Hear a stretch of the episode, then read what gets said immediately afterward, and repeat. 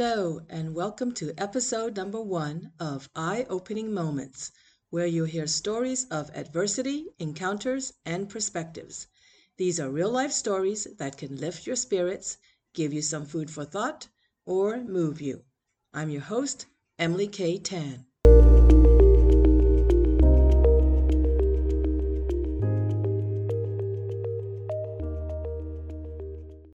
In this episode, you're going to hear about A Lost Voice, Dim Sum With Dad, and Walking to the Bus Stop.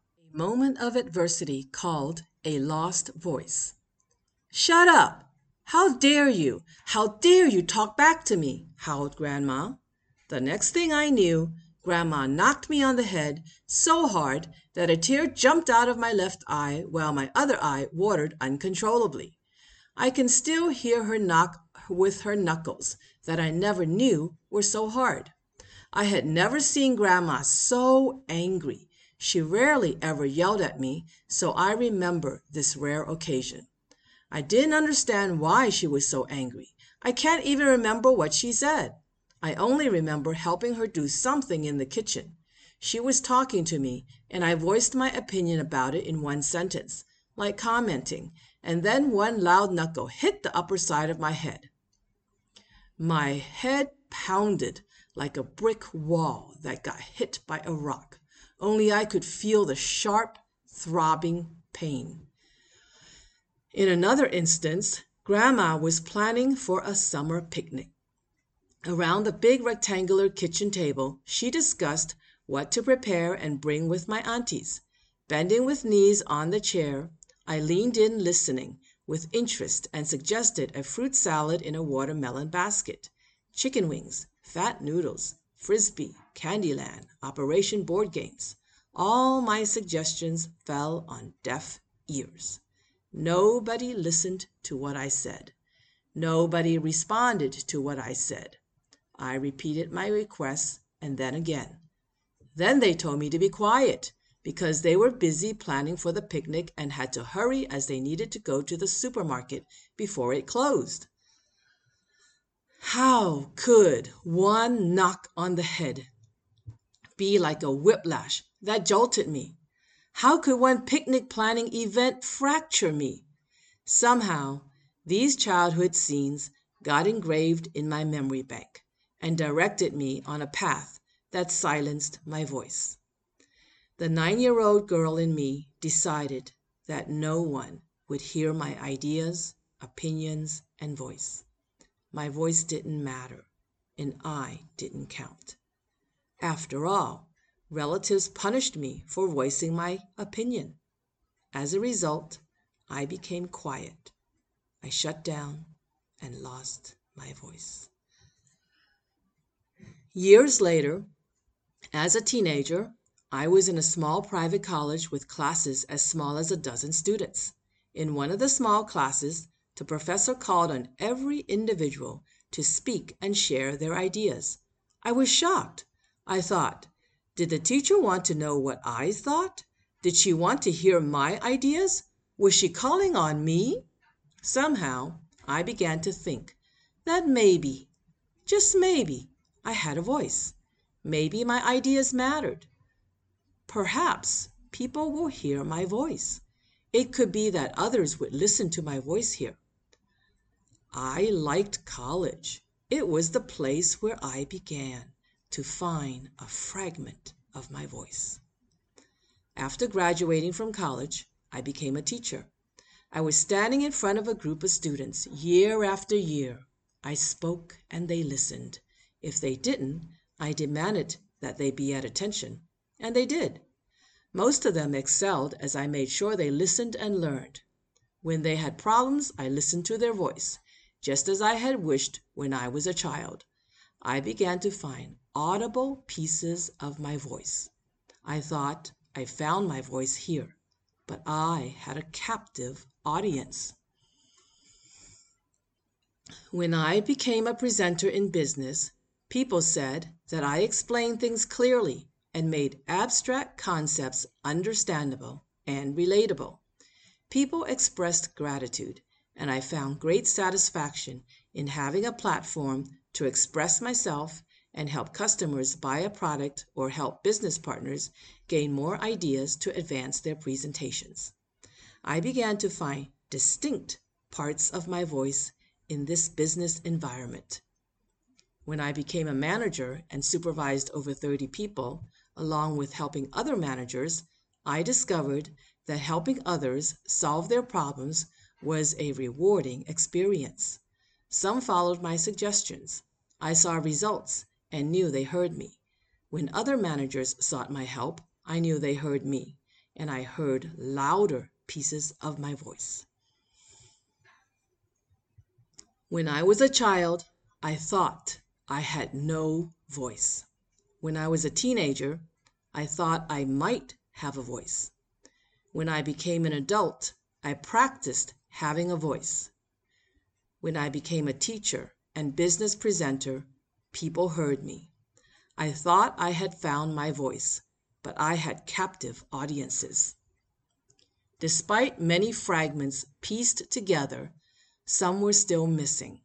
The nine-year-old in me still didn't forget about being silenced. The adult me, who is still a bit run by a long-running habit of not frequently speaking up, know there are more pieces for me to find. Perhaps that is why I thought about writing for ten years. Ten years! But I was paralyzed to move into action. Maybe the undying pieces of my voice are begging me to find them and let them out. As a mature woman writing a book, the voice from within began expressing itself. Tickled with joy, I find freedom in full self-expression and contentment in bringing together all the pieces of a voice onto printed pages. As I began speaking in a podcast, the voice from within thundered out with electrifying exhilaration. Most fulfilling is a voice found and heard far and wide to empower and inspire.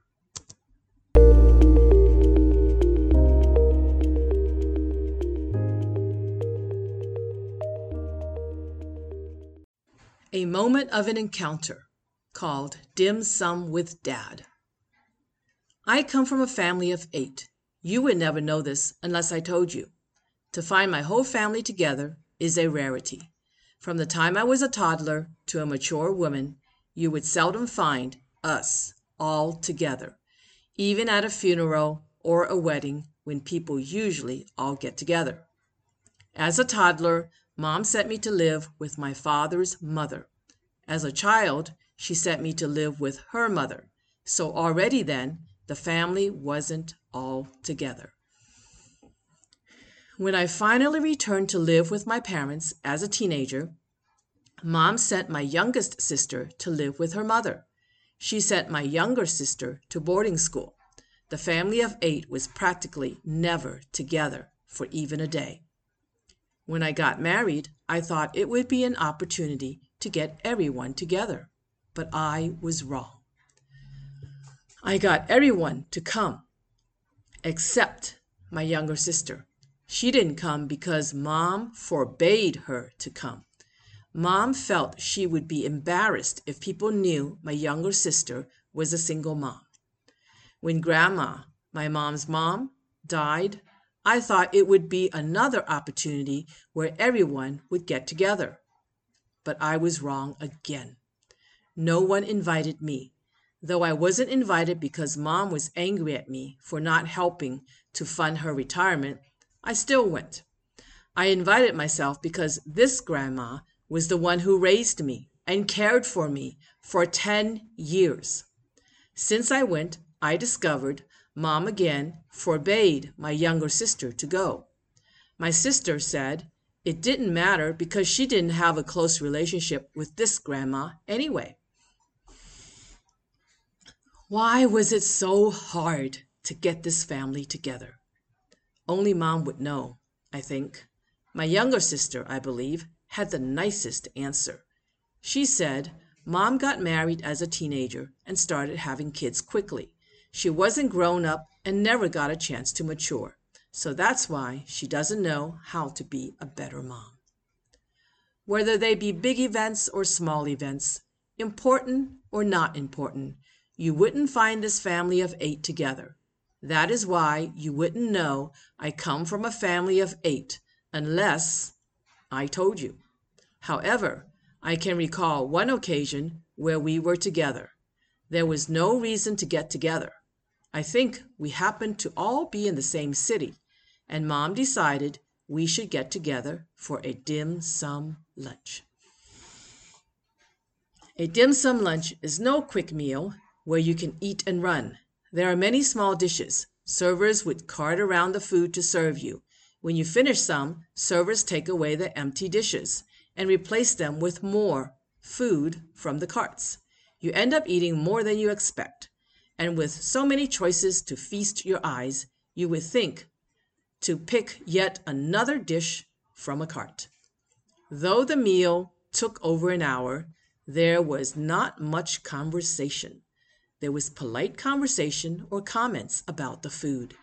It was like strangers getting together to eat. You wouldn't know we were a family. Then at the end of the meal, we took turns to go to the restroom.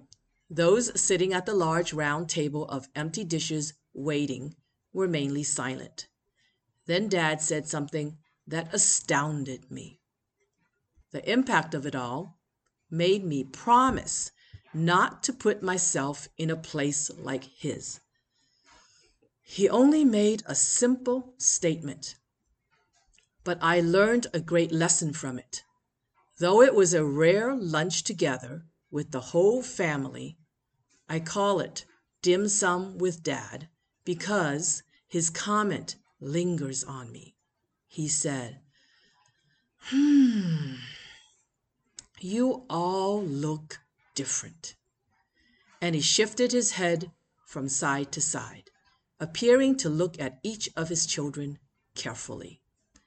As the kids in the family, we were in our twenties, and Dad was in his fifties. What frightened me was me saying to myself, oh my gosh, I hope when I am old, I don't have to say I missed seeing something so significant. His comment made me feel like he never stopped to look at us or notice us, his offsprings. Remembering this, I must demand that I pay better attention to the people in my life. Stop to notice what is around me. I must better observe and treasure people and places. I must appreciate and recognize all I have because time waits for no one. Still remembering Dad's comment, I often say in my mind, I don't want to be old, sitting in my rocking chair and saying, I wish I did this or I did that. It could be something from my bucket list, but it could be as simple as noticing something about someone important to me or stopping to appreciate the beauty and fragrance of a flower. Hold dear and aim to live without regrets, especially the kind of regrets of never having done something I wanted to do. Though I barely had a relationship with Dad, his short comment impacted my life. Anytime I remember that scenario, it reminds me to live life, see life, and appreciate life more. Don't let all those little moments pass by without noticing them or appreciating them.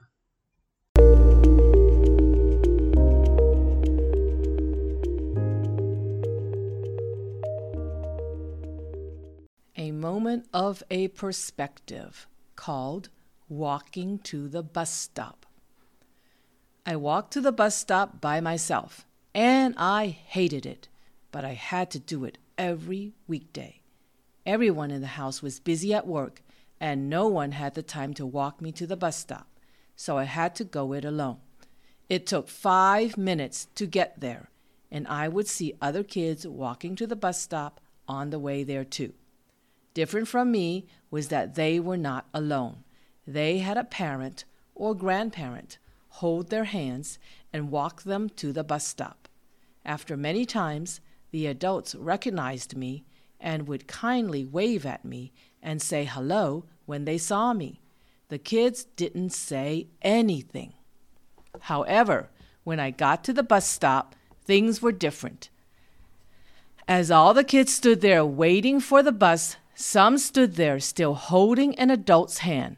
Some were running around or playing with some toy.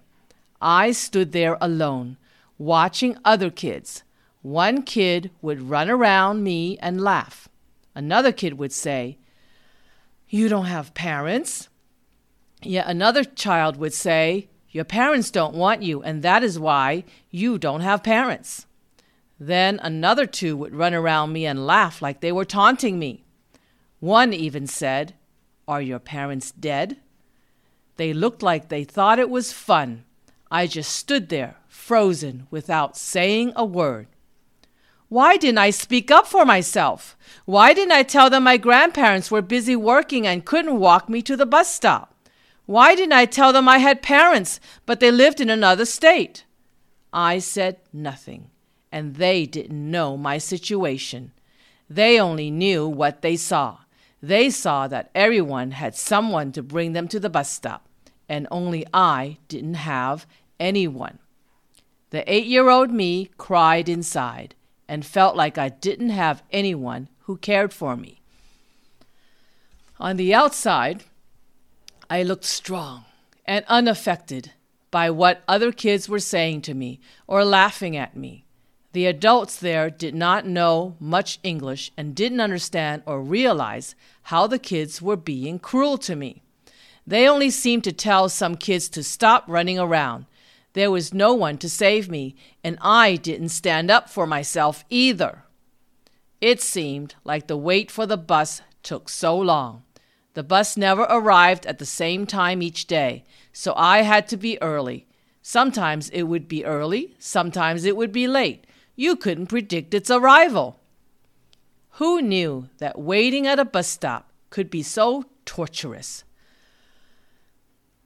Perhaps that was when I developed a stoic look. I knew I would not let anyone know that I felt hurt or bothered. My way of fighting back was to let others think that they didn't bother me and that I was strong. Only in recent history did I hear a few comments that I looked stoic or like a robot without feelings. No doubt, the words were not compliments. However, the word stoic made me ponder. My only conclusion is that it is my way of defending or protecting myself. I am now much more aware of the adverse effects of walking to the bus stop alone and feeling the less than positive reactive mechanisms I used to protect myself when I was eight. I endured it for six years until I graduated from school. As a mature woman now, I choose to change the narrative to this story. Though I cannot change what happened, I can always change something about it in my mind or in my imagination to help me move forward more positively. As a lover of public speaking or giving speeches, I decided to tell a group of students, eight-year-olds, a story about a little eight-year-old girl walking to the bus stop to go to school. I began sharing my story, but I changed my reaction to the circumstances. Since I wanted to make a difference for the children sitting before me, I created something ingenious. I created a new story in my mind and told a unique story to the bunch of eight-year-olds sitting in front of me. I said that when I went home, I told my grandmother that I didn't want to walk to the bus stop by myself because the other kids were laughing at me. Grandma said they didn't know my secret, and if they did, they would not be laughing at me. "What's my secret?" I asked Grandma. She said, "They don't know how brave you are to be able to walk to the bus stop all by yourself. You are a brave and independent girl, and you should be proud of it, said Grandma. With that, Grandma gave me the courage I needed to hold my head up high and be proud of my bravery. To my surprise, I felt moved by the story I created and told. I was even more astonished when the eight-year-olds clapped and a few softly said that it was such a good story. I felt I had inspired them. I even inspired myself to think more positively about a negative occurrence.